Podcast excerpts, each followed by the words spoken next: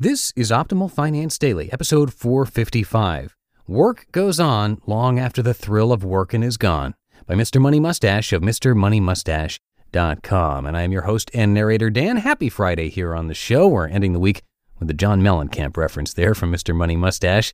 So let's get right to our post as we optimize your life.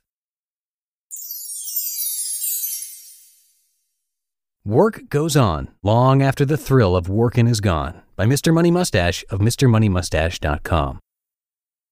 I almost didn't write this article for you today. It's Sunday night, and the MMM family has had one of those enjoyable and tiring summery weekends.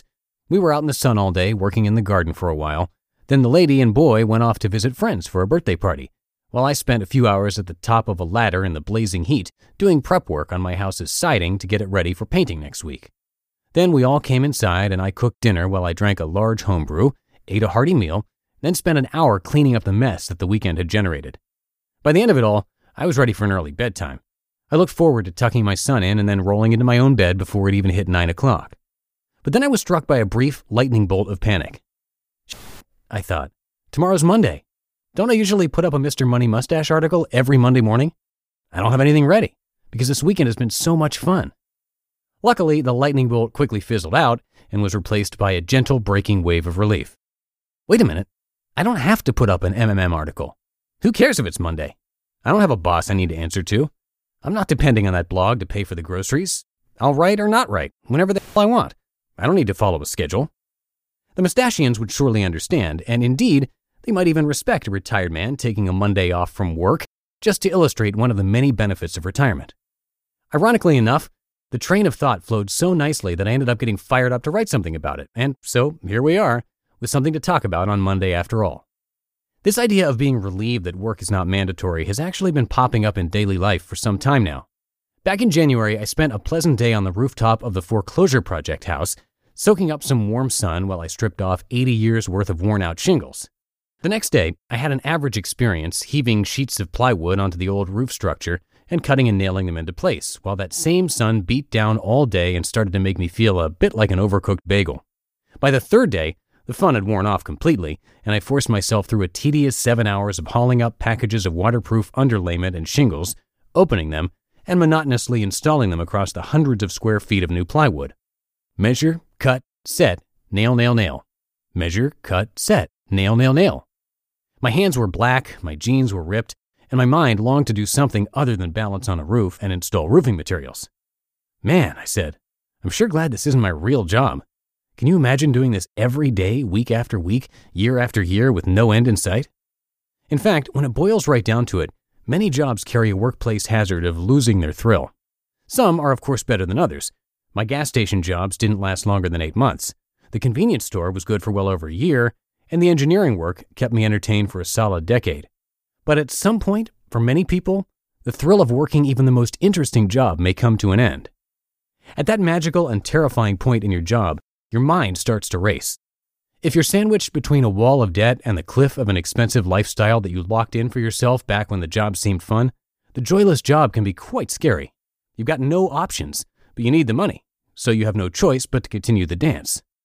If you thought ahead and set yourself up with just a bit more freedom, skills in other areas, friends in other companies or industries, or savings that will get you through a year or more of unemployment, the feeling is somewhat different.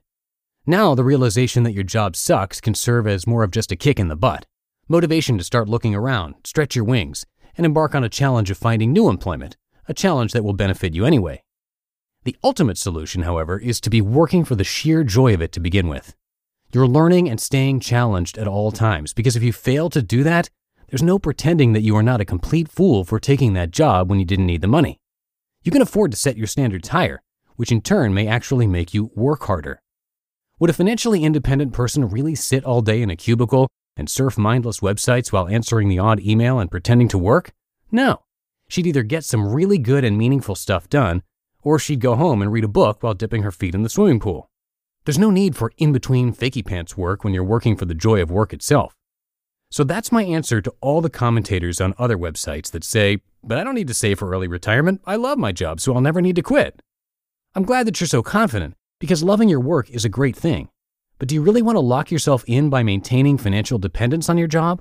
Wouldn't you rather be forced to love your job even more by having the option of the feet in the pool novel reading always looming over your head, keeping you honest with both yourself and your coworkers?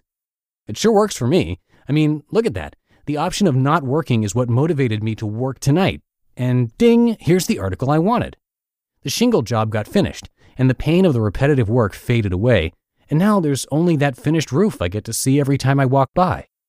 I'll surely grow tired of laddering around my own house exterior during next week's paint job as well, but that job will come to an end, and it will be time to think up the next job that needs doing. And this blog will never become a treadmill of cranking out articles just because a boss tells me they're due. It can go on vacation, or it can grow bigger and better, or it can morph into a touring hip hop group or a cooking television show if that's what fate decides. Variety, the spice of life. You just listened to the post titled Work Goes On Long After the Thrill of Workin' Is Gone by Mr. Money Mustache of MrMoneyMustache.com. And I'm going to spare you from any promotional content today as we head into the weekend. So that's going to do it for this week's episodes. Thank you as always for being subscribers and regular listeners. You have played a huge part in keeping these podcasts going. So have a great weekend, and I will see you on Monday where your optimal life awaits.